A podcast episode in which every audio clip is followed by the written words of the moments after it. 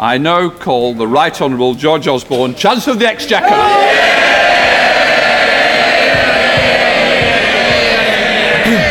Mr Deputy Speaker, today I report on an economy set to grow faster than any other major advanced economy in the world. I report on a labour market delivering the highest employment in our history. And I report on a deficit down by two thirds, falling each year, and I can confirm today on course for a budget surplus. The British economy is stronger because we confronted our country's problems and took the difficult decisions. The British economy is growing because we didn't seek short term fixes but pursued a long term economic plan. The British economy is resilient because, whatever the challenge, however strong the headwinds, we have held to the course we set out. I must tell the House that we face such a challenge now. Financial markets are turbulent. Productivity growth across the West is too low. And the outlook for the global economy is weak. It makes for a dangerous cocktail of risks, but one that Britain is well prepared to handle if we act now so we don't pay later. now, Mr. Deputy Speaker, Britain has learnt to its cost what happens when you base your economic policy on the assumption that you have abolished boom and bust. Britain is not immune to slowdowns and shocks, but nor as a nation are we powerless. We have a choice. We can choose to add to the risk and uncertainty, or we can choose to be a force for stability. In this budget, we choose to put stability first. Britain can choose, as others are, short term fixes and more stimulus, or we can lead the world with long term solutions to long term problems. In this budget, we choose the long term. We choose to put the next generation first. We choose, as Conservatives should always choose, sound public finances to deliver security, lower taxes on business and enterprise to create jobs, reform to improve schools, investment to build homes and infrastructure, because we know that's the only way to deliver real opportunity and social mobility. And as Conservatives, we know that the best way we can help working people is to help them to save and let them keep more of the money they earn. Now, that is the path we followed over the past five years, and it's given us one of the strongest economies in the world. And that is the path we'll follow in the years ahead.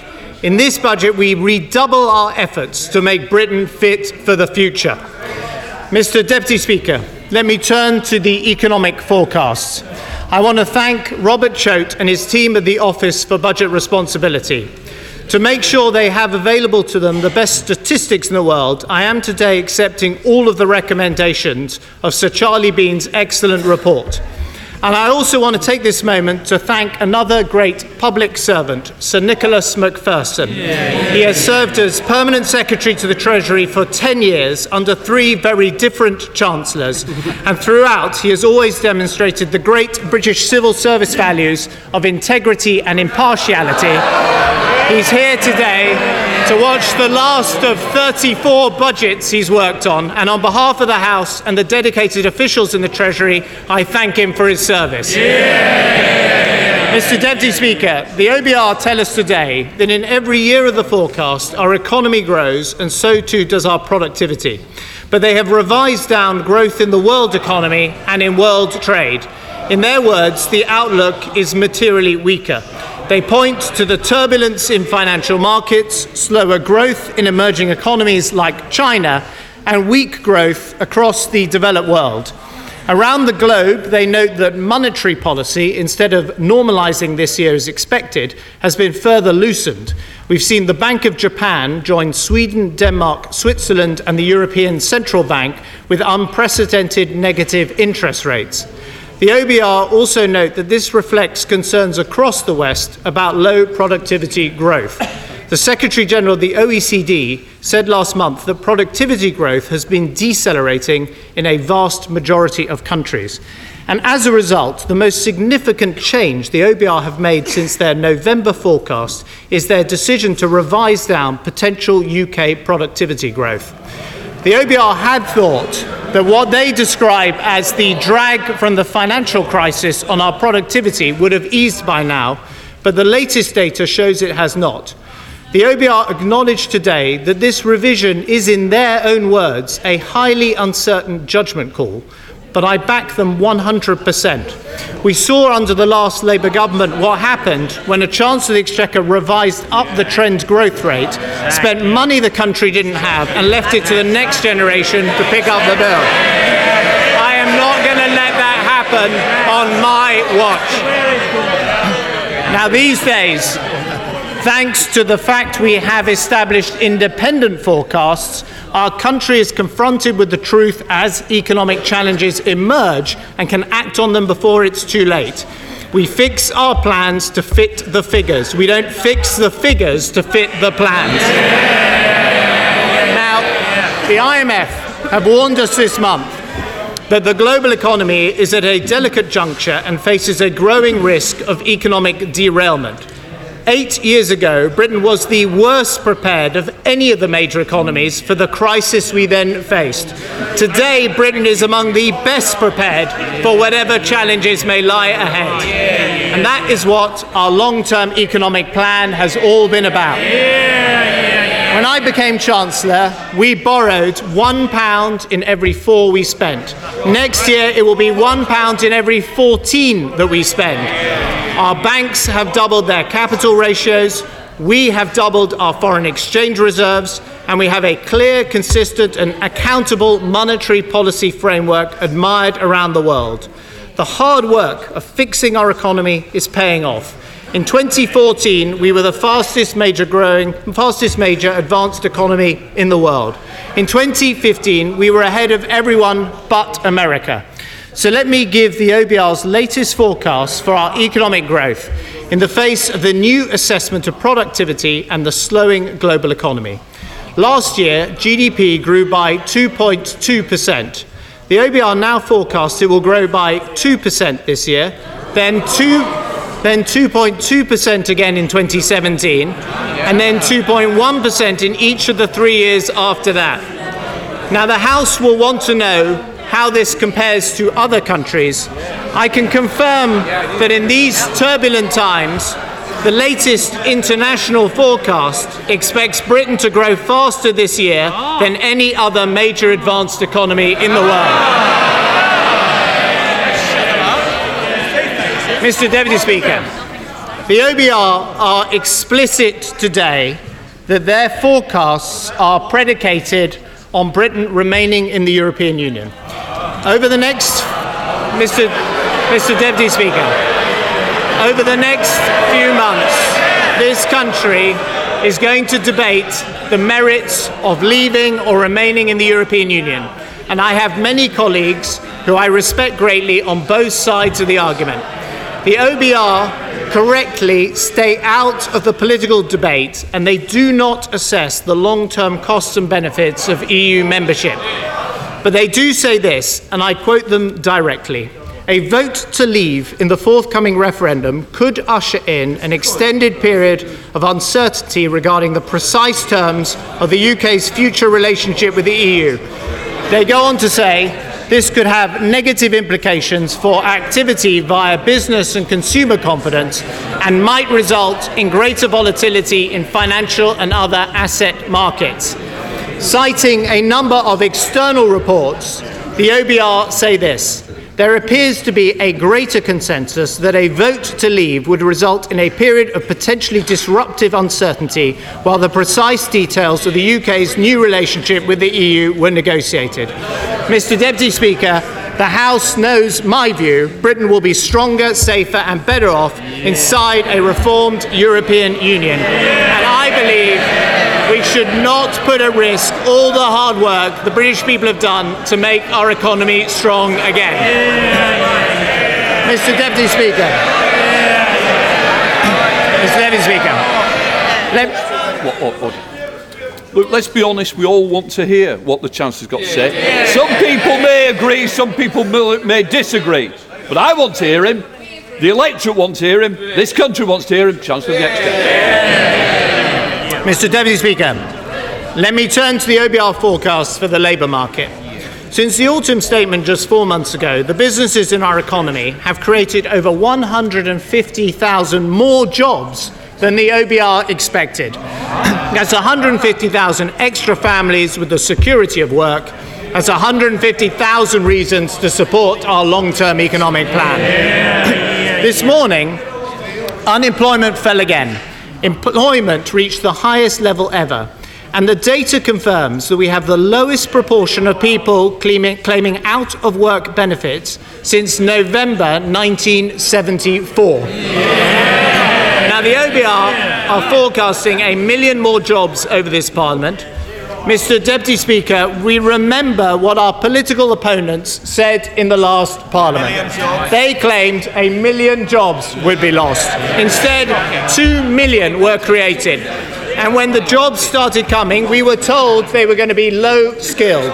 But today we know almost 90% of the new jobs are in skilled occupations. We were told the jobs were going to be part time, but three quarters are full time. We were told the jobs will all be in London. But the unemployment rate is falling fastest in the northeast. Youth unemployment is falling fastest in the West Midlands.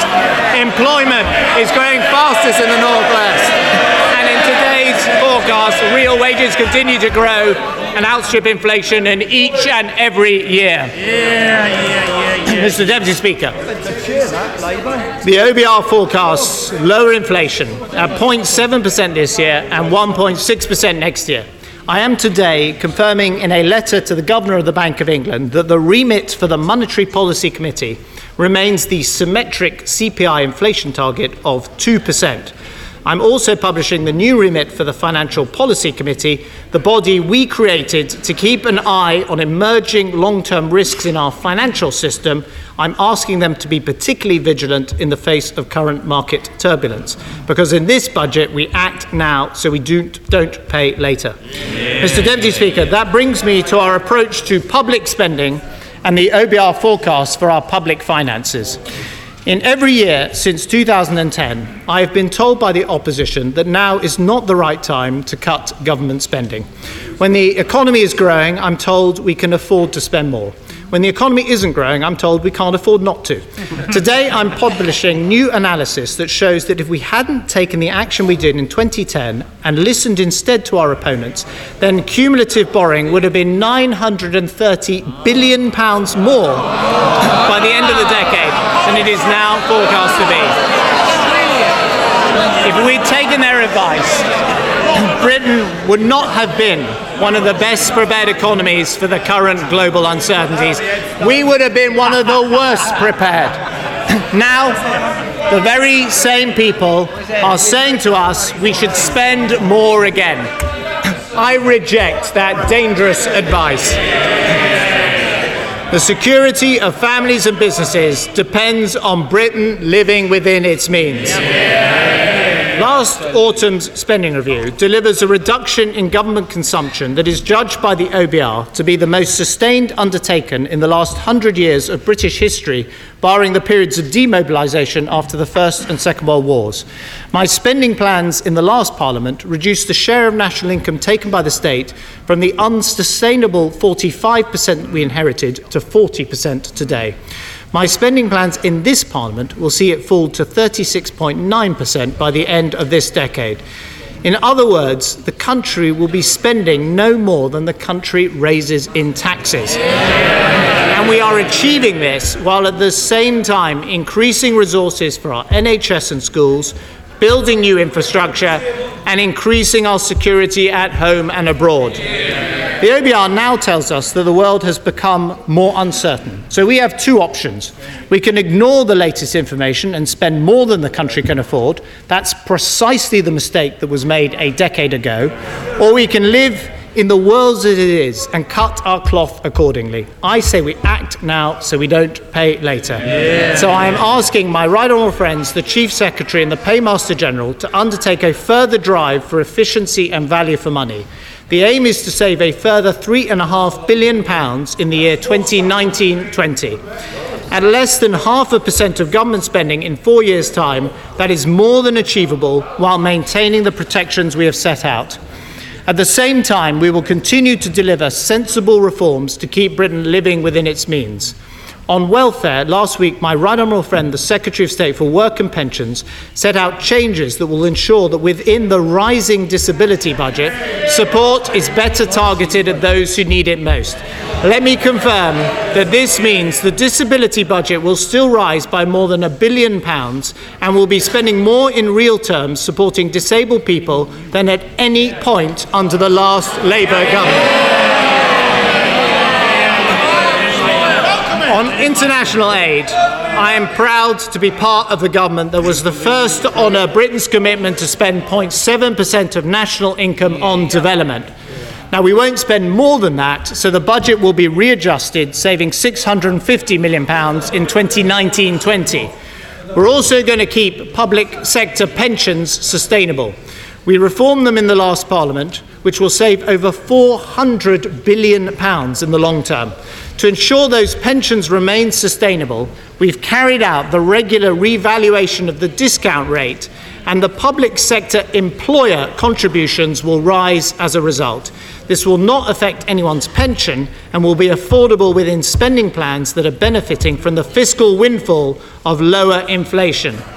Each of these decisions are a demonstration of our determination that the British economy will stay on course and we will not burden our children and grandchildren. Yeah, this yeah, is a yeah. budget for the next generation. Mr. Deputy Speaker, let me now give the OBR's forecasts for the debt and the deficit. The combination of our action to reduce borrowing this year, along with the revisions to our nominal GDP driven by lower inflation, have produced this paradoxical result. In cash terms, the national debt is lower than it was forecast to be in the autumn, but so too is the nominal size of our economy. We measure the fiscal target against debt to GDP. So while debt as a percentage of GDP is above target and set to be higher in 2015 16 than the year before, Compared to the forecast, the actual level of our national debt is in cash £9 billion lower. In the future, debt falls to 82.6% next year, then 81.3% in 2017 18, then 79.9% the year after. In 2019 20, it falls again to 77.2%, then down again the year after to 74.7%. Yeah. Let me turn to the forecast for the deficit. When I became Chancellor, the deficit we inherited was forecast to reach 11.1% of national income, the highest level in the peacetime history of Britain. Thanks to our sustained action, the deficit is forecast to fall next year to just over a quarter of that at 2.9%. In 2017 18, it falls to 1.9%. Then it falls again to 1% in 2018 19. In cash terms, in 2010, British borrowing was a totally unsustainable 150 billion pounds a year. This year we are expected to borrow less than half of that at £72.2 billion. Indeed, our borrowing this year is actually lower than the OBR forecast at the autumn statement. Borrowing continues to fall, but not by as much as before, to £55.5 billion next year, £38.8 billion the year after that, and £21.4 billion in 2018 19. Now, I know there has been concern that the challenging economic times mean we would lose our surplus the following year. And that would have been the case if we had not taken further action today to control spending and make savings. But because we have acted decisively, in 2019 20, Britain is set to have a surplus of £10.4 billion. Surplus is then set to rise to £11 billion the year after. That's 0.5% of GDP in both years. We said we would take the action necessary to give Britain's families economic security. We said our country would not repeat the mistakes of the past and instead live within our means. Today, we maintain that commitment to long term stability in challenging times decisive action to achieve a £10 billion surplus. We act now so we don't pay later. We put the next generation first. Yeah. Mr. Deputy Speaker, in every budget I've given, action against tax avoidance and evasion has contributed to the repair of our public finances. And this budget is no different. In the Red Book, we set out in detail the action we will take to shut down disguised remuneration schemes, to ensure the UK tax will be paid on UK property development. We change the treatment of free plays for remote gaming providers. We limit capital gains tax treatment on performance rewards and cap exempt gains in the employee shareholder status. Public sector organisations will have a new duty to ensure that those working for them pay the correct tax rather than giving a tax advantage to those who choose to contract their work through personal service companies. Loans to participators will be taxed at 32.5% to prevent tax avoidance and will tighten rules around the use of termination payments. Termination payments over £30,000 are already subject to income tax. From 2018, they will also attract employer national insurance. Taken take altogether, the further steps in this budget to stop tax evasion, prevent tax avoidance, and tackle imbalances in the system will raise £12 billion for our country over this Parliament. The party opposite talked about social justice but left enormous loopholes in our tax system for the very richest to exploit. While the independent statistics confirm that under this Prime Minister, child poverty is down, pensioner poverty is down, inequality is down, and the gender pay gap has never been smaller. The distributional analysis published today shows that the proportion of welfare and public services going to the poorest has been protected. And I can report that the latest figures confirm the richest 1% paid 28% of all income tax revenue, a higher proportion than in any single year of the last Labour government. Proof that we are all in this together. So, Luke, it's strange that we can't hear your own Chancellor of the Exchequer. I want to hear I'm sure you must do as well. Ah, ah, Chancellor of the Exchequer. So, Mr. Deputy Speaker, I can report solid, steady growth, more jobs, lower inflation, an economy on course for a surplus, and all done in a fair way. A Britain prepared for whatever the world throws at us because we've stuck to our long term economic plan. Mr. Deputy Speaker, credible fiscal policy and effective monetary policy has only ever been part of our plan. A crucial ingredient has always been the lasting structural reforms needed to make our economy fit for the future. And with new risks on the horizon, and with all Western countries looking for ways to increase living standards, now is not the time to go easy on our structural reforms. It's time to redouble our efforts. My budgets last year delivered key improvements to productivity, like the apprenticeship levy, lower corporation tax, and the national living wage. My budget this year sets out these further bold steps we need to take. One, fundamental reform of the business tax system. Loopholes closed, reliefs reduced, but so too are rates, and the result a huge boost for small business and enterprise. Two, a radical devolution of power, so more of the responsibility and the rewards of economic growth are in the hands of local communities. Three, major new commitments to the national infrastructure projects of the future. Four, confronting the obstacles that stand in the way of important improvements to education and our children's future. And five, backing people who work hard and save. In short, this budget puts the next generation first, and I take each step in turn. Mr. Deputy Speaker, in the last Parliament, I cut corporation tax dramatically, but I also introduced the diverted profits tax to catch those trying to shift profits overseas. As a result, Britain went from one of the least competitive business tax regimes to one of the most competitive, and we raised much more money for our public services. Today, the Financial Secretary and I are publishing a roadmap to make Britain's business tax system fit for the future. It will deliver a low tax regime that will attract the multinational businesses we want to see in Britain, but ensure that they pay taxes here too, something that never happened under a Labour government. and it will level the playing field, which has been tilted against our small firms. The approach we take is guided by the best practice set out by the OECD, work which Britain called for, Britain paid for, and Britain will be among the very first to implement. First, some multinationals deliberately overborrow in the UK to fund activities abroad and then deduct the interest bills against their UK profits. So from April next year, we will restrict interest deductibility for the largest companies at 30% of UK earnings, while making sure firms whose activities justify higher borrowing are protected with a group ratio rule.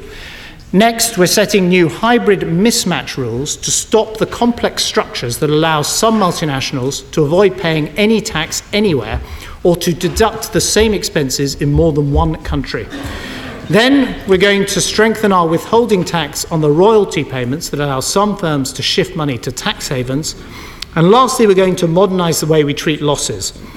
We're going to allow firms to use losses more flexibly in a way that will help over 70,000 mostly British companies. But with these new flexibilities in place, we'll do what other countries do and restrict the maximum amount of profits that can be offset using past losses to 50%. This will only apply to the less than 1% of firms making profits over £5 million. And the existing rules for historic losses in the banking sector will be tightened to 25%. We'll maintain our plans to align tax payment dates for the largest companies more closely to when profits are earned, but we will give firms longer to adjust to these changes, which will now come into effect in April 2019. All of these reforms to corporation tax will help create a modern tax code that better reflects the reality of the global economy. And together they raise £9 billion in extra revenue for the Exchequer. But our policy is not to raise taxes on business, our policy is to lower taxes on business. So everything we collect from the largest firms who are trying to pay no tax will be used to help millions of firms who pay their fair share of tax. I can confirm today we're going to reduce the rate of corporation tax even further. That's the rate Britain's profit making companies, large and small, have to pay. And all the evidence shows it's one of the most distortive and unproductive taxes there is. Corporation tax was 28% at the start of the last Parliament, and we reduced it so it's 20% at the start of this one. Last summer, I set out a plan to cut it to 18% in the coming years. Today, I'm going further. By April 2020, it will fall to 17%. Britain is blazing a trail. Let the rest of the world catch up. Mr. Deputy Speaker, Cutting corporation tax is only part of our plan for the future. I also want to address the great unfairness that many small businessmen and women feel when they compete against companies on the internet. Sites like eBay and Amazon have provided an incredible platform for many new small British startups to reach large numbers of customers. But there's been a big rise in overseas suppliers storing goods in Britain and selling them online without paying VAT. That unfairly undercuts British businesses both on the internet and on the high street, and today I can announce we're taking action to stop it.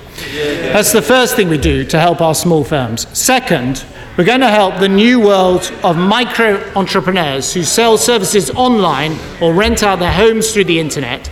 Our tax system should be helping these people so I'm introducing two new tax-free allowances, each worth £1,000 a year for both trading and property income.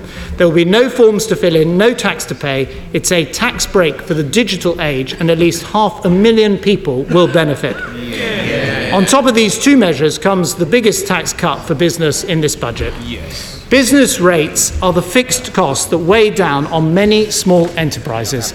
At present, small business rate relief is only permanently available to firms with a rateable value of less than £6,000. In the past, I've been able to double it for one year only. Today, I am more than doubling it and more than doubling it permanently. The new threshold for small business rate relief will raise from £6,000 to a maximum threshold of £15,000. And I'm also going to raise the threshold for the higher rate from £18,000 to £51,000. Let me explain to the House what this means. From April next year, 600,000 small businesses will pay no business rates at all. That's an annual saving for them of up to nearly £6,000 forever. A further quarter of a million businesses will see their rates cut.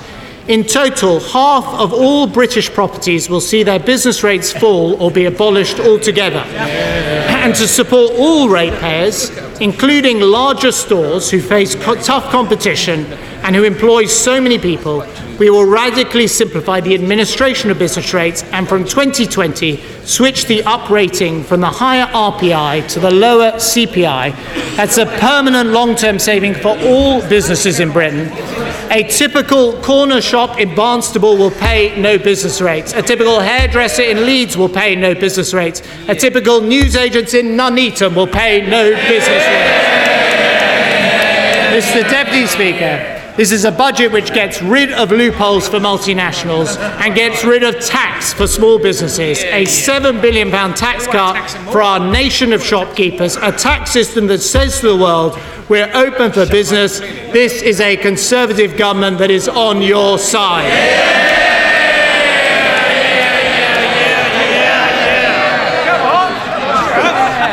Mr. Deputy Speaker, just over a year ago, I reformed residential stamp duty. We moved from a distortive slab system to a much simpler slice system. And as a result, 98% of home buyers are paying the same or less, and revenues from the expensive properties have risen. The IMF welcomed the changes and suggests we do the same to commercial property. So that's what we're going to do, and in a way that helps our small firms. Yes. At the moment, a small firm can pay just one pound more for a property and face a tax bill three times as large. That makes no sense. So from now on, commercial stamp duty will have a zero rate band on purchases up to £150,000, a 2% rate on the next £100,000, and a 5% top rate above £250,000. There will also be a new 2% rate for those high value leases with a net present value above £5 million.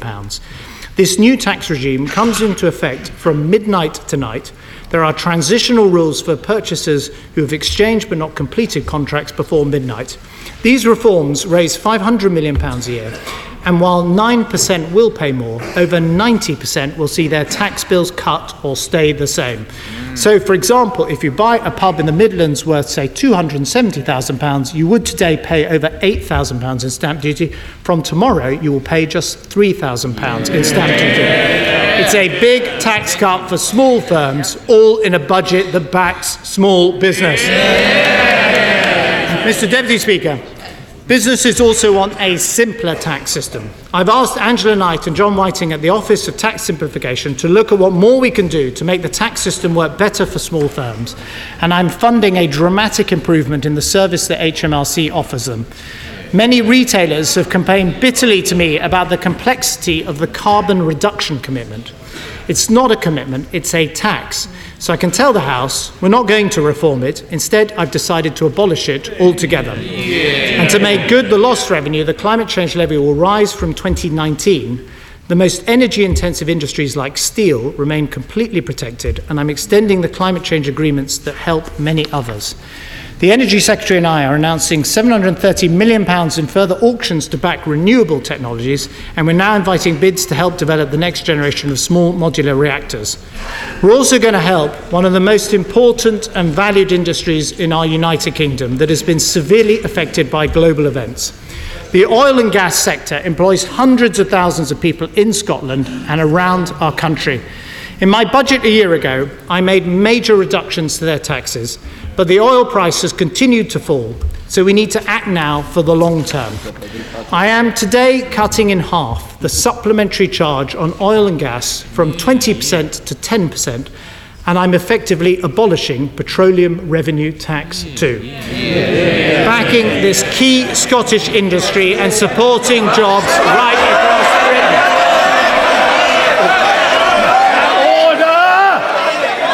Mr. Ellis! Mr. Shelby! Just relax. More to come. Chancellor of the Exchequer.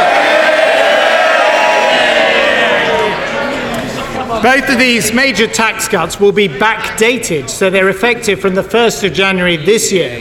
And my honourable friend, the Exchequer Secretary, will work with the industry to give them our full support. Mr. Deputy Speaker, we are only able to provide this kind of support to our oil and gas industry because of the broad shoulders of the United Kingdom.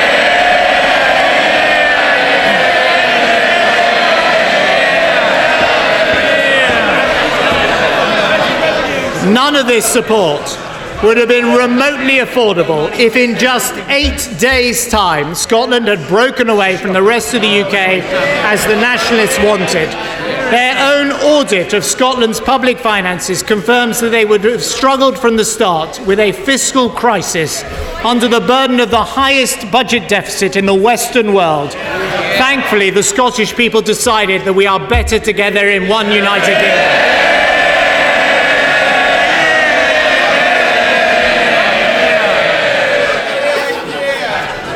Mr. Deputy Speaker, believing in our United Kingdom is not the same as believing that every decision should be taken here in Westminster and Whitehall.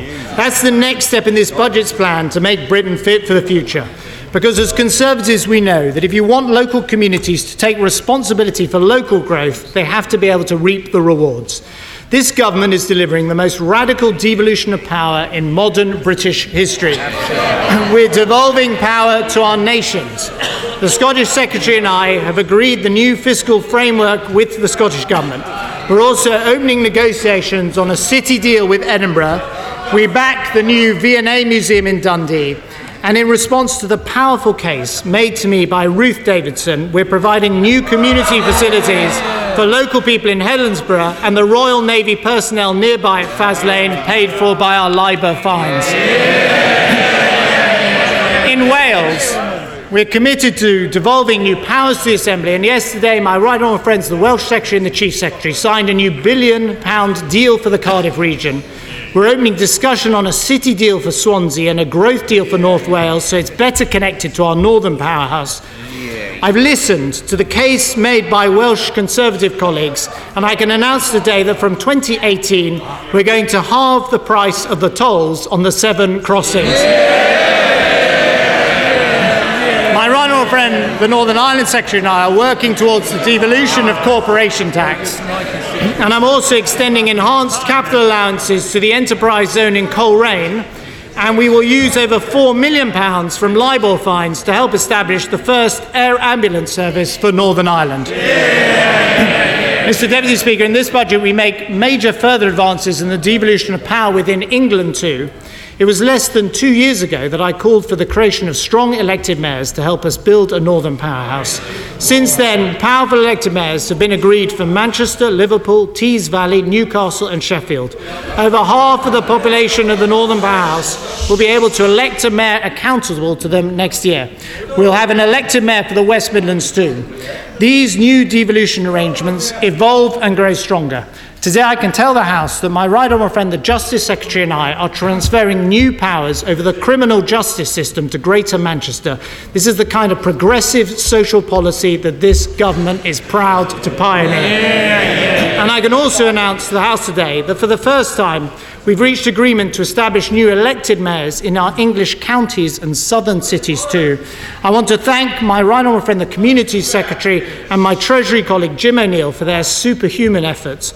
We've agreed a single powerful East Anglia combined authority headed up by an elected mayor and almost a billion pounds of new investment. We've also agreed a new West of England mayoral authority, and they too will see almost a billion pounds invested locally. And the authorities of Greater Lincolnshire will have new powers, new funding, and a new mayor. North, south, east, and west, the devolution revolution is taking hold. Mr. Deputy Speaker, when I became Chancellor, 80% of local government funding came in largely ring fenced grants from central government. It was the illusion of local democracy. By the end of this Parliament, 100% of local government resources will come from local government, raised locally, spent locally, invested locally. Our great capital city wants to lead the way. My friend, the Mayor of London, and my honourable friend for Richmond Park passionately argue for the devolution of business rates. I can confirm today that the Greater London Authority will move towards full retention of its business rates from next April, three years early. And Michael Heseltine has accepted our invitation to lead a Thames Estuary Growth Commission and he will report to me with its ideas next year. Mr. Deputy Speaker, in every international survey of our country, our failure for a generation to build new housing and new transport has been identified as a major problem. But in this government, we are the builders. And so today, we are setting out measures to speed up our planning system, zone housing development, and prepare the country for the arrival of 5G technology. My honourable friend, the Business Secretary, will be bringing forward our innovation proposals. And because we make savings in day to day spending, we can accelerate capital investment and increase it as a share of GDP. All these things that a country focused on its long term future should be doing. Our new stamp duty rates on additional properties will come into effect next month. I've listened to colleagues, and the rates will apply to larger investors too. We're going to use receipts to support community housing trusts, including £20 million to help young families onto the housing ladder in the southwest of England. This is a brilliant idea by my right honourable friend Truro and Falmouth and many other colleagues, and it's proof that when the southwest votes blue, their voice is heard loud here in Westminster.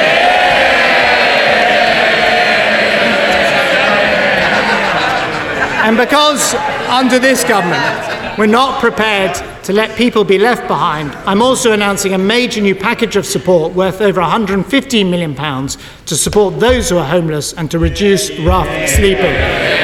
Last year, Mr. Deputy Speaker, I established a new National Infrastructure Commission to advise us all on the big long term decisions we need to boost our productivity. And I'm sure everyone in the House will want to thank Andrew Adonis and his fellow commissioners for getting off to such a strong start. They've already produced three impressive reports. They recommend much stronger links across northern England. So we're giving the green light to High Speed 3 between Manchester and Leeds. We're finding new money to create a four lane M62 and we'll develop the case for a new tunnel road from Manchester to Sheffield. My honourable friends for Carlisle, Penrith, and Hexham have told us not to neglect the North Pennines, so we'll upgrade the A66 and the A69 too. I said we would build the Northern Powerhouse. We've put in place the mayors, we're building the roads, we're laying the track, we're making the Northern Powerhouse a reality and rebalancing our country. I'm also accepting the Infrastructure Commission's recommendations on energy and on London transport. The government that is delivering Crossrail 1 will now commission Crossrail 2. I know this commitment to Crossrail 2 will be warmly welcomed by the Leader of the Opposition, the Right Honourable Member for Islington. It could have been designed just for him because it's good for all those who live in North London and are heading south. Mr Deputy Speaker. Across Britain, this budget invests in infrastructure, from a more resilient train line in the southwest to the crossings at Ipswich and Lowestoft in the east that we promised. We are making our country stronger. To respond to the increasing extreme weather events our country is facing, I am today proposing further substantial increases in flood defences. now, that would not be affordable within existing budgets. So I'm going to increase the standard rate of insurance premium tax by just half a percent and commit all the extra money we raise to flood defence spending. Yeah. That's a 700 million boost to our resilience and flood defences. The urgent review, already underway by my Rhino friends, the Environment Secretary and the Chancellor of the Duchy, will determine how the money is best spent, but we can get started now. I've had many representations from colleagues across the House, including my honourable friends for Morley and Calder Valley, so we're giving the go ahead to the schemes for York, Leeds, Calder Valley, Carlisle, and across Cumbria. Yeah. In this budget, we invest in our physical infrastructure and we invest in our cultural, cultural infrastructure too. I'm supporting specific projects from the Hall for Cornwall in Truro to £13 million for Hull to make a success as City of Culture. Our Cathedral Repairs Fund has been enormously successful, so I'm extending it with an additional £20 million because there's one thing that's pretty clear these days the Conservative Party is a broad church. and in the 400th anniversary of the great playwright's death, I've heard the sonnets from the Right Honourable Member for Knowsley, and we commit to a new Shakespeare North Theatre there on the site of the first indoor theatre outside of our capital.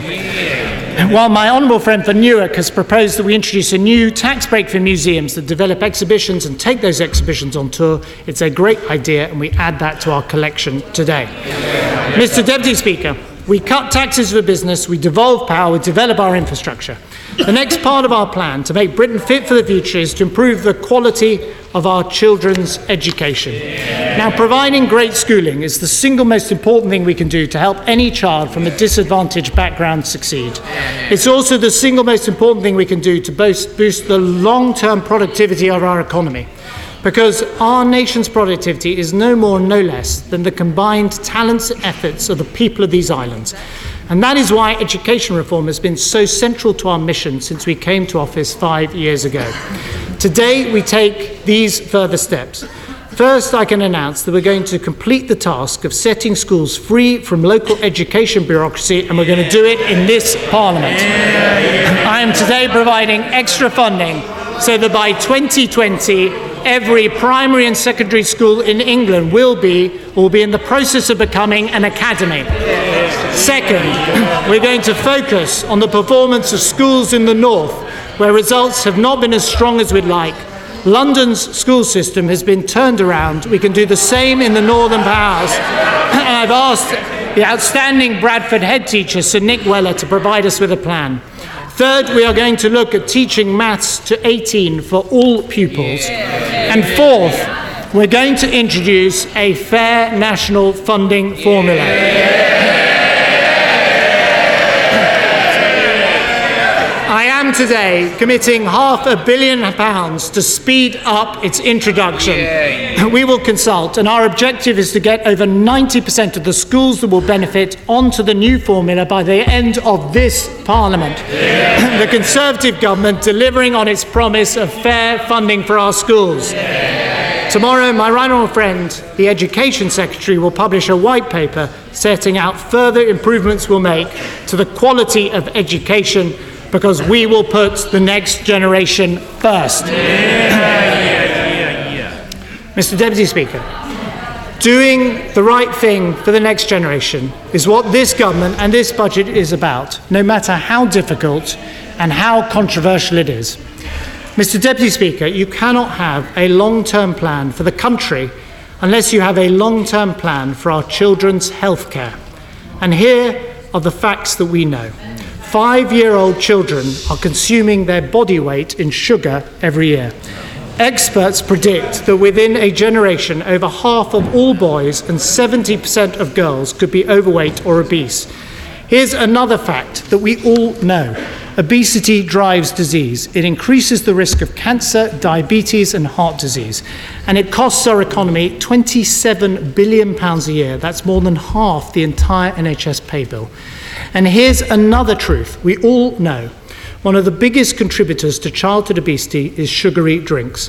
A can of cola typically has nine teaspoons of sugar in it. Some popular drinks have as many as 13.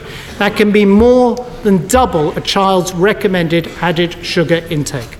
Now, let me give credit where credit is due. Many in the soft drinks industry recognize there's a problem and have started to reformulate their products.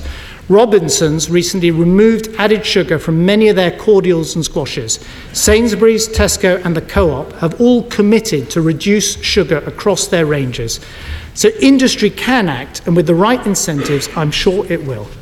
Mr. Deputy Speaker, I'm not prepared to look back at my time here in this Parliament doing this job and say to my children's generation, I'm sorry. We knew there was a problem with sugary drinks. We knew it caused disease, but we ducked the difficult decisions and we did nothing. Yeah. So today I can announce that we will introduce a new sugar levy on the soft drinks industry. And let me explain how it will work. It will be levied on the companies. It will be introduced in two years' time to give companies plenty of space to change their product mix. It will be assessed on the volume of the sugar sweetened drinks they produce or import. There will be two bands one for total sugar content above 5 grams per 100 millilitres, a second higher band for the most sugary drinks with more than 8 grams per 100 millilitres. Pure fruit juices and milk based drinks will be excluded and will ensure the smallest producers are kept out of scope. We will, of course, consult on implementation. We're introducing the levy on the industry, which means they can reduce the sugar content of their products, as many already do. It means they can promote low sugar or no sugar brands, as many already are. They can take these perfectly reasonable steps to help with children's health. Of course, some may choose to pass the price on to consumers, and that will be their decision, and this would have an impact on consumption too. We as Conservatives understand that tax affects behaviour, so let's tax the things we want to reduce, not the things we want to encourage. The OBR estimates that this levy will raise £520 million, and this is tied directly to the second thing we're going to do today to help children's health and well-being. We're going to use the money from this new levy to double the amount of funding we dedicate to sport in every primary school. And for secondary schools, we're going to fund longer school days for those who want to offer their pupils a wider range of activities, including extra sport. It'll be voluntary for schools, compulsory for the pupils. There'll be enough resources for a quarter of secondary schools to take part, but that is just the start. The devolved administrations will receive equivalent funding through the Barnett formula, and I hope they spend it on the next generation too. I'm also using the LIBOR funds specifically to help with children's hospital services. Members across the House have asked for resources for children's care in Manchester, Sheffield, Birmingham, and Southampton, and we provide those funds today. Mr. Deputy Speaker, a determination to improve the health of our children a new levy on excessive sugar in soft drinks, the money used to double sport in our schools, a Britain fit for the future, a government not afraid to put the next generation first. Mr. Deputy Speaker, let me now turn to indirect taxes. Last autumn, I said that we would use all the VAT we collect from sanitary products to support women's charities, and I want to thank the many members here on all sides in all parties for the impressive proposals they have put forward. Today, we allocate £12 million from the tampon tax to these charities across the UK, from breast cancer care to the White Ribbon campaign and many other causes, and we'll make substantial donations to the Rosa Fund and to Comic Relief so we reach many more grassroots causes. Mr Deputy Speaker, I now turn to excise duties. When we took office, we inherited plans that would have seen fuel duty rise above inflation every year and cost motorists 18 pence extra a litre. We wholeheartedly rejected those plans and instead we took action to help working people. We froze fuel duty throughout the last Parliament, a tax cut worth nearly £7 billion a year. In the last 12 months, petrol prices have plummeted. That is why we penciled in an inflation rise. But I know that fuel costs still make up a significant part of household budgets and weigh heavily on small firms. Families paid the cost when oil prices rocketed. They shouldn't be penalised when oil prices fall. We are the party for working people, so I can announce that fuel duty will be frozen for the sixth year in a row.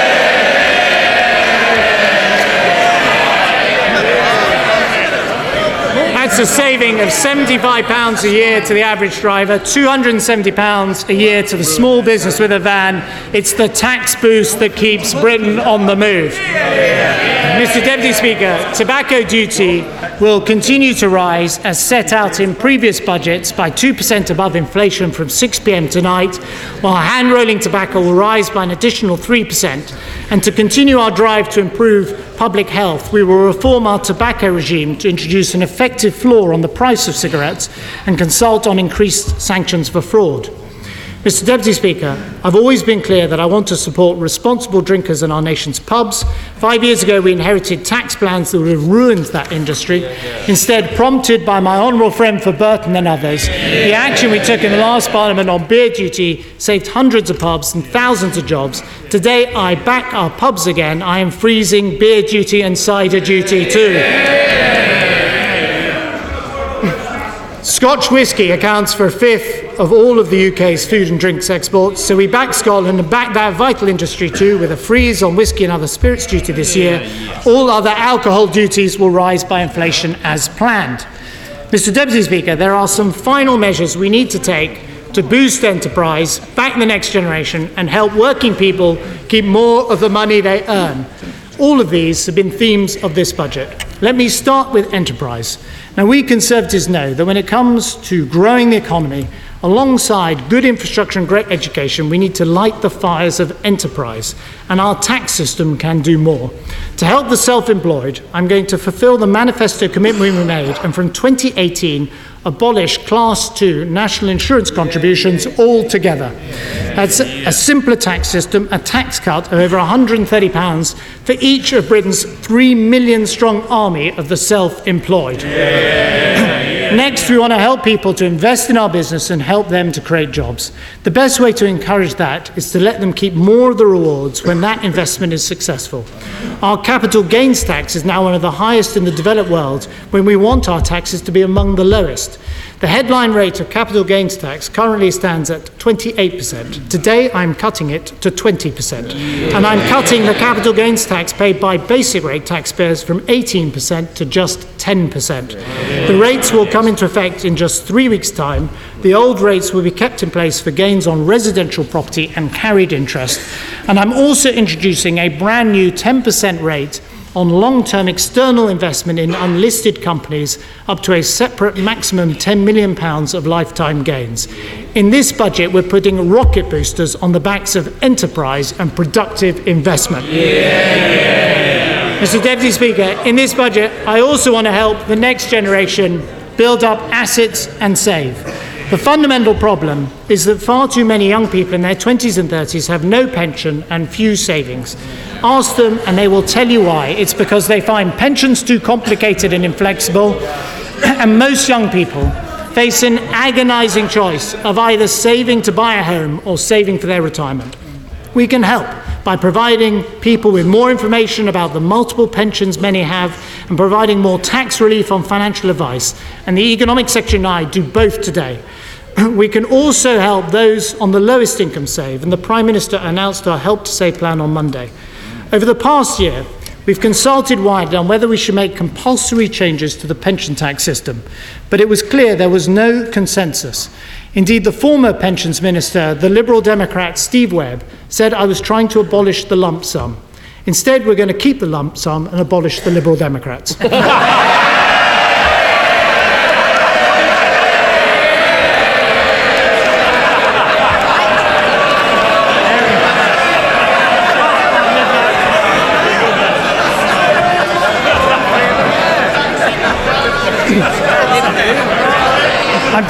tempted to say it'll take effect from midnight tonight, but. Uh, Mr. Deputy Speaker, my pension reforms have always been about giving people more.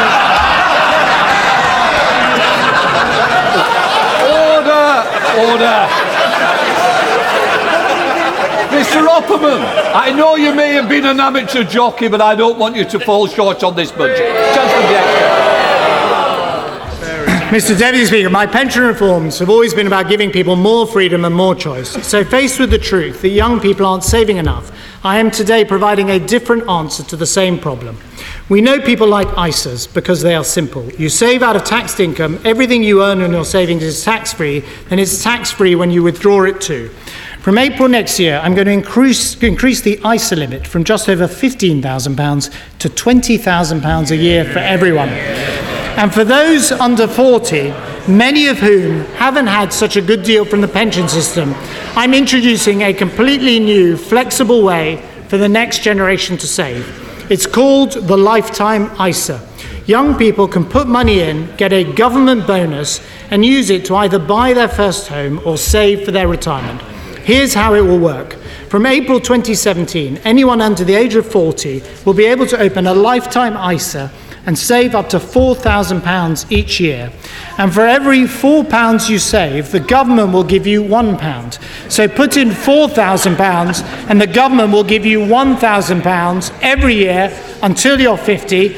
You don't have to choose between saving for your first home or saving for your retirement. With the new lifetime ISA, the government is giving you money to do both. Yeah. For the basic rate taxpayer, that is the equivalent of tax free savings into a pension and unlike a pension, you won't pay tax when you come to take the money out in retirement. For the self employed, it's the kind of support they simply cannot get from the pension system today. Unlike a pension, you can access your money anytime without the bonus and with a small charge. And we're going to consult with the industry on whether, like the American 401k, you can return the money to the account to reclaim the bonus so it's both generous and completely flexible. Those who've already taken out are enormously popular Help to Buy ISAs will be able to roll it into the new lifetime ISA and keep the government match. Mr Deputy Speaker, a £20,000 ISA limit for everyone, a new lifetime ISA, a budget that puts the next generation first. Mr Deputy Speaker, I turn now to my final measures. This government was elected to back working people, and the best way to help working people is to let them keep more of the money they earn. When I became Chancellor, the tax free personal allowance was less than £6,500. In two weeks' time, it will rise to £11,000. We committed in our manifesto that it would reach £12,500 by the end of this Parliament, and today we take a major step towards that goal. From April next year, I am raising the tax free personal allowance to £11,500. That's a tax cut for 31 million people. It means a typical basic rate taxpayer will be paying over thousand pounds less income tax than when we came into government five years ago. And it means another 1.3 million of the lowest paid taken out of tax altogether. Social justice delivered by Conservative means. Mr Deputy Speaker, we made another commitment in our manifesto, and that was to increase the threshold at which people pay the higher rate of tax.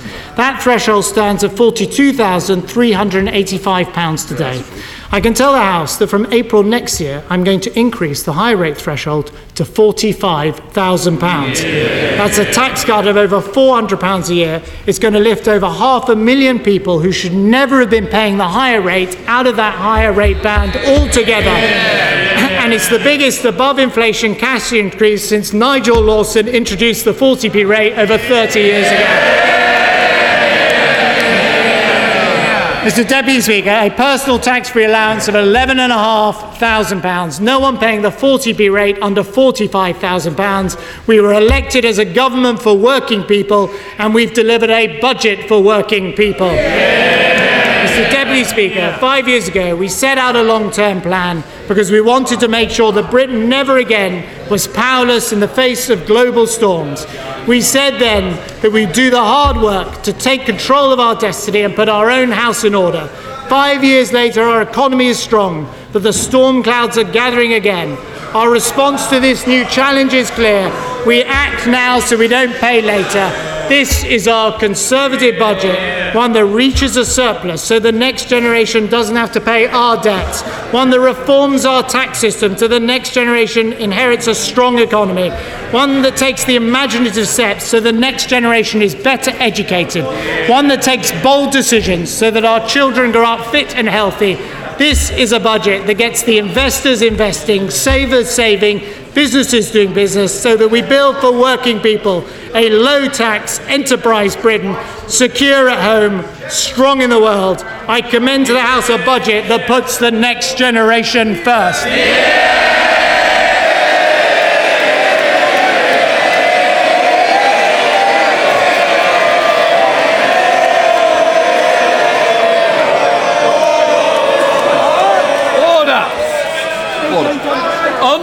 Standing Order number 51. The first motion entitled Provisional Collection of Taxes must be decided without debate. Will the Chancellor Exchequer please move formally? The question is that pursuant of Section 5 of the Provisional Collection of Taxes Act 1968, provisional statutory effect shall be given to the following motions. A. Stamp duty land tax, calculating tax on non-residential and mixed transactions, motion number 5. B, we come to tobacco products duty rates motion number 62. C, alcoholic liquor duties rates motion number 63. As many of that opinion say aye. aye. The contrary no. The ayes have it. The ayes have it. I shall now call upon the Chancellor of the Exchequer to move motion entitled Amendment of the Law and it is on this motion that the debate will take place today and on succeeding days. The questions on this motion and on the remaining motions will be put at the end of budget debate on Tuesday, the 22nd of March. Will the Chancellor please move the amendment to the law motion formally? The question is that it is expedient to amend the law with respect to the national debt and the public revenue and to make further provision in connection with finance.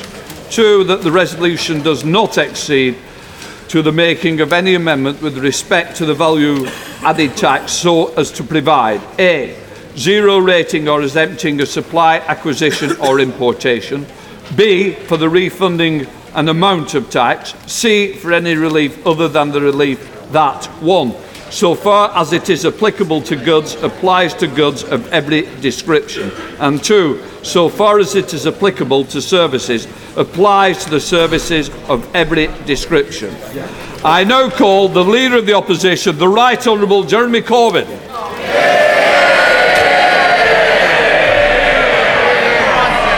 Thank you very much, Mr Deputy Speaker.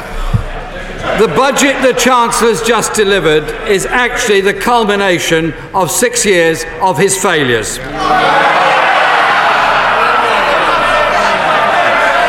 It's a budget. Look, this corner's not some kind of foreground attraction. We expect the courtesy to both sides who ever speak. I want to hear him, and as I said before, I know that the public in this country wants to hear what the opposition's got to say as well. Jeremy Corbyn. Mr Deputy Speaker, it's a recovery built on sand on a budget of failure. It's failed on the budget deficit, failed on debt, failed on investment, failed on productivity, failed on trade deficit, failed on the welfare cap, failed to tackle inequality in this country. And today, and today, Mr Deputy Speaker, he's announced growth is revised down last year, this year, every year is forecast. Business investment revised down, government investment revised down. It's a very good thing that the Chancellor is blaming the last government.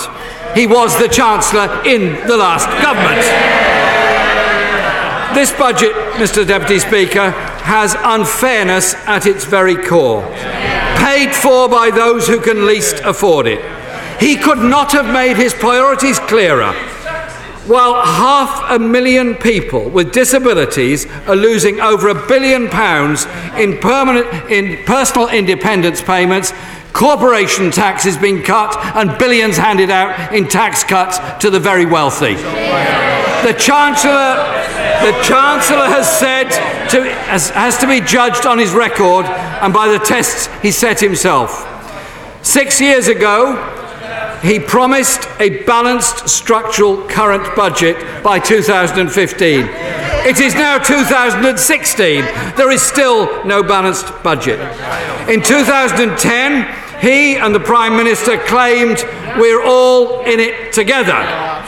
The Chancellor promised his House that the richest would pay more than the poorest, not just in terms of cash, but as a proportion of income as well. So let me tell him how that's turned out. The Institute for Fiscal Studies, independent organisation, found that, and I quote, the poorest have suffered the greatest proportionate losses.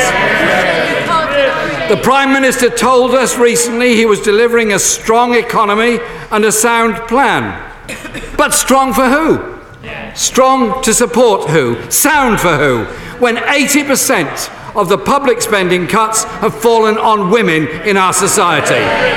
This budget could have been a chance to demonstrate a real commitment to fairness and equality.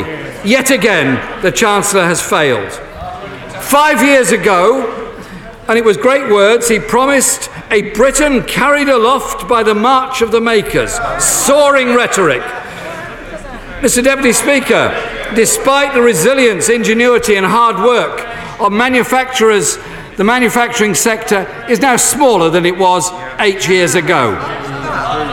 Last year, he told the Conservative conference, We are the builders. But ever since then, the construction industry has been stagnating. This is the record of a Conservative Chancellor who's failed to balance the books, failed to balance out the pain, failed to rebalance our economy. It's no wonder that, Mr Deputy Speaker, that his close friend, the Honourable Member, well, member for Chingford and Wood Green is uh, Woodford Green is complaining.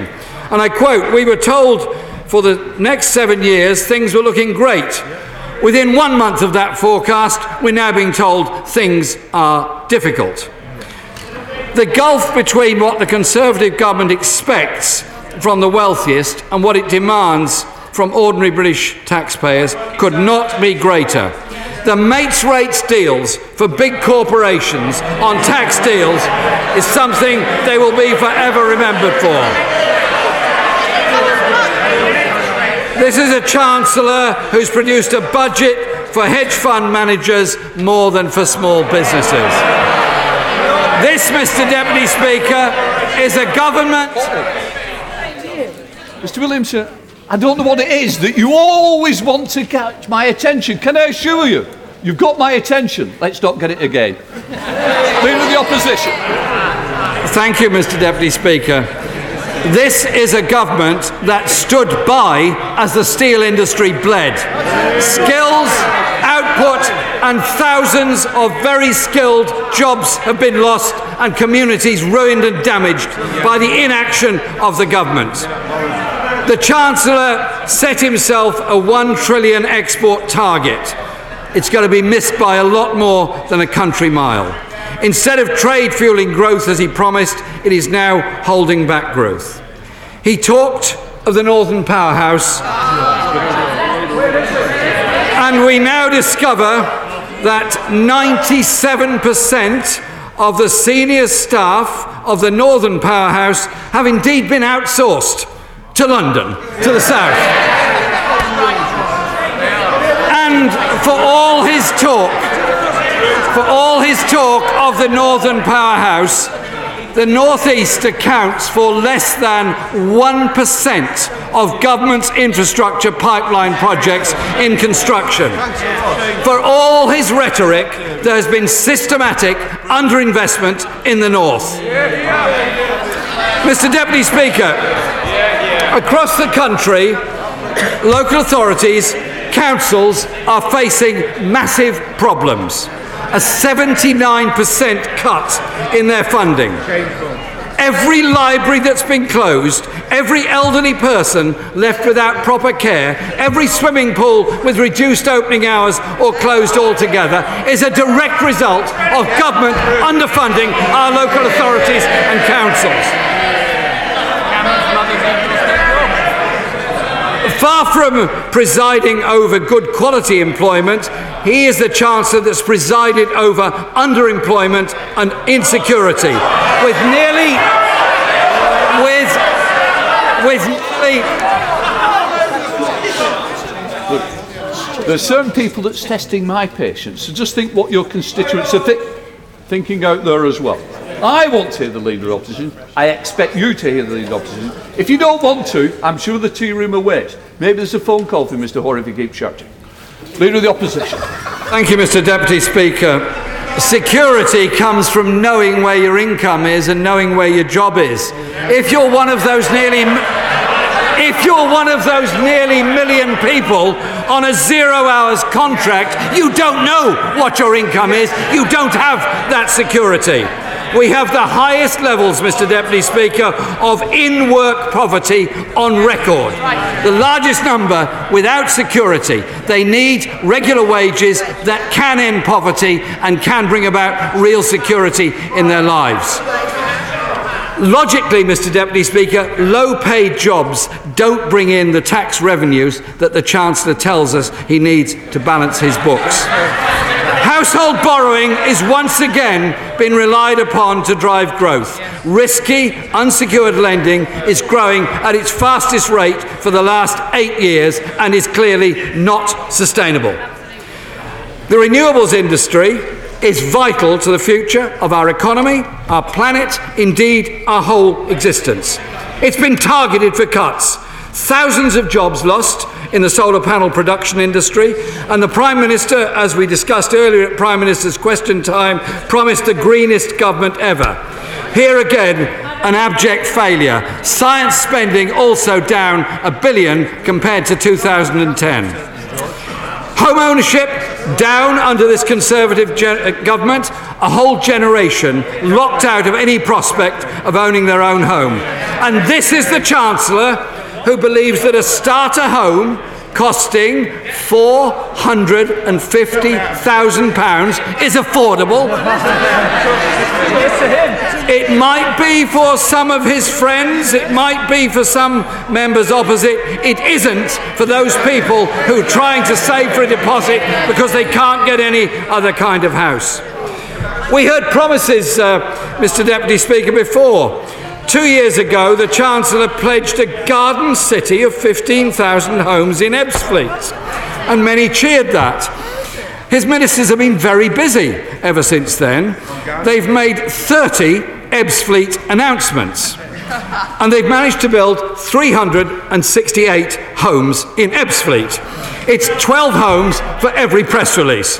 We need, we need obviously a vast increase in press releases in order to get any homes built in Ebbsfleet or indeed anywhere else. And whilst we welcome the money that's going to be put forward to tackle homelessness, it is the product of underinvestment, underfunding of local authorities, not building enough council housing, not regulating the private rented sector that has led to this crisis. We need to tackle the issue of homelessness by saying that everybody in our society deserves a safe roof over their head. Mr. Speaker, child poverty is forecast to rise every year in this Parliament. What a damning indictment of this government. And what a contrast to the last Labour government that managed to lift almost a million children out of poverty. 81% of the tax increases and benefit cuts are falling on women, and the 19% gender pay gap persists Despite the protestations of the Chancellor, it is a serious indictment that women are generally paid less than men for doing broadly similar work. It re- will require a Labour government to address this. To address this. And the government's own Social Mobility Commissioner said, and I quote, there is a growing sense that Britain's best days are behind us rather than ahead of us, as the next generation expects to be worse off than the last. The, the Chancellor might have said a great deal about young people. He failed to say anything about the debt levels that so many former students have, the high rents that young people have to pay, the lower levels of wages that young people get, the sense of injustice and insecurity that so many young people in this country face and feel every day. It will again require a Labour government to harness the enthusiasm and talent and energy of the young people of this country. Mr. Deputy Speaker, investing in public services is vital to people's well-being. I think we're all agreed on that, at least I hope we are. Yet, every time the Chancellor fails, he cuts services, cuts jobs, sells assets, further privatises. That was very clear when we were looking at the effects of the floods last year. Flood defences were cut by 27%. People's homes in Yorkshire, Lancashire, Cumbria ruined because of his government's neglect of river basin management and the flood defences that are so necessary. Obviously, we welcome any money that is now going into flood defences. But, but, Mr. Deputy Speaker, I hope that money will also be accompanied by reversing the cuts in the fire service, which makes it so difficult for our brilliant firefighters to protect people in their homes. Reverse the cuts in the Environment Agency, which makes it so hard for those brilliant engineers to protect our towns and cities, and for local government workers who performed so brilliantly during the crisis of December and January in the areas that were flooded. Our education service Mr Deputy Speaker, invests in people. It's a vital motor for the wealth of this country in the future. So I ask, why have we seen a 35% drop in the adult skills budget by this government? People surely need the opportunity to learn, not have to go into debt in order to develop skills from which we as a community entirely benefit. The Chancellor announced yesterday um, and there is not one shred of evidence to suggest that turning schools into academies boosts performance. There's nothing in the budget that deals with the real issue, which is teacher shortage, school place crisis, or ballooning class sizes. He uh, spoke at some length on the issue of um, ill health amongst young children and the way in which sugar is consumed at such grotesque levels within our society. And I agree with him about that. I welcome what he said. I'm sure he will join with me in welcoming the work done by many members of this House, including my friend the member for Leicester East and his work, and Jamie Oliver in his work, in helping to deal with the dreadful situation of children's health. If we as a society cannot protect our children from high levels of sugar and all that goes with it with the later crisis of health, cancer, and diabetes, then as a House we failed the nation. I support his proposals on sugar, as I hope all members of this House will. But there is an issue that faces the National Health Service. The deficit has widened to its highest level ever on record. Waiting times are up. The NHS is in a critical condition. Hospital after hospital faces serious financial problems and is working out what to sell in order to balance its books. Our NHS should have the resources to concentrate on the health needs of the people, not having to get rid of resources in order to survive. The Public Accounts Committee reported only yesterday that National Health Service finances have deteriorated at a severe and rapid pace. I didn't detect much in this budget that's going to do much to resolve that crisis. He's also cut public health budgets, mental health budgets, and adult social care. Earlier this month, the government forced through a £30 per week cut to disabled ESA claimants. Order. Oh, oh, oh, order. Just one second. I'm summoned here because of the front bench conversations. If you need that conversation, I'm sure there's plenty of room in the tea room for you. Jeremy Corbyn. Thank you. Thank you very much, Mr Deputy Speaker. Last week we learned that half a million people will lose up to £150 per week due to cuts in personal independence payments.